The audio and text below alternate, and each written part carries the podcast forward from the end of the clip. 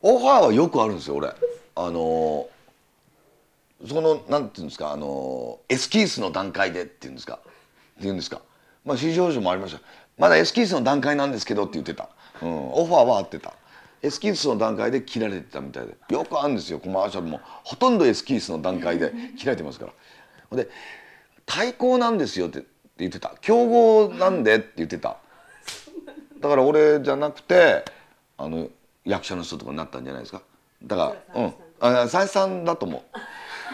三枝さんの方は東急エンジェンシーが推してたんだって。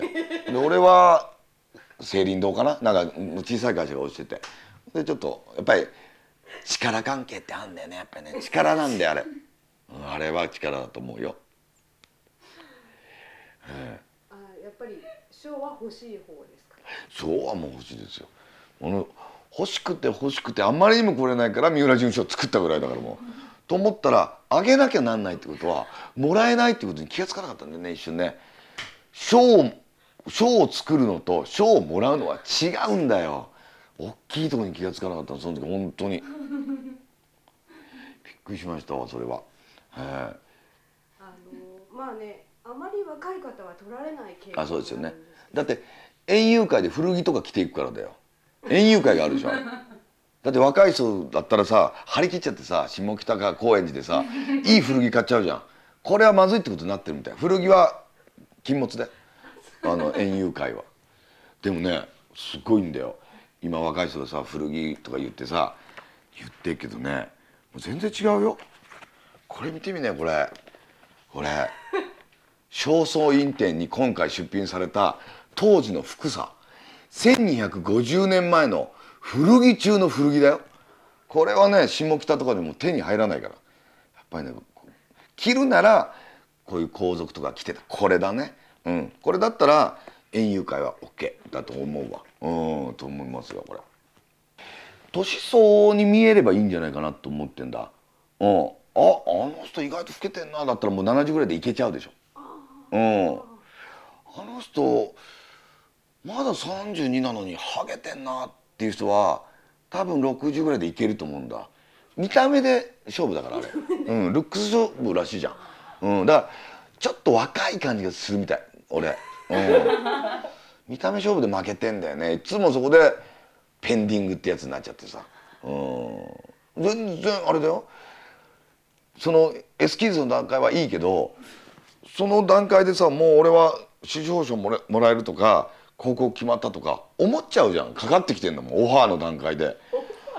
オファーでさもう大概はやったと思いますよ。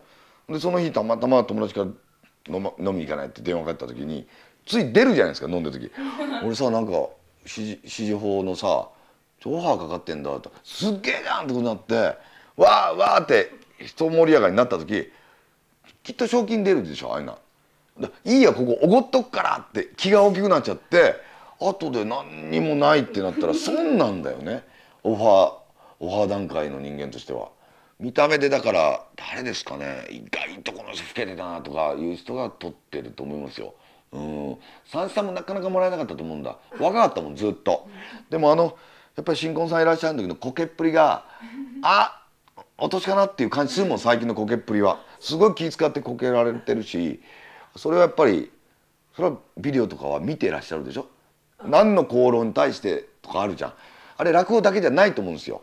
やっぱり新婚さんいらっしゃいのあのこけっぷりとか、まだイエスの枕出してんだとかで、イエスの枕の意味知ってんのかっていうのも出るでしょ。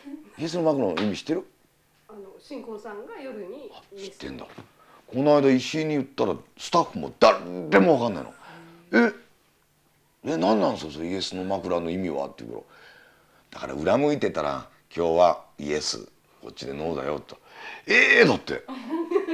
イエスの枕の存在は知ってんのにもかかわらず意味を深く追求したことがないんだってさ、変なのと思ってさ。それはやっぱり当然紫綬褒章もイエスの枕も引っかかってくると思うよ。それはものすごいあまりにも下品な場合弾かれると思うんだ。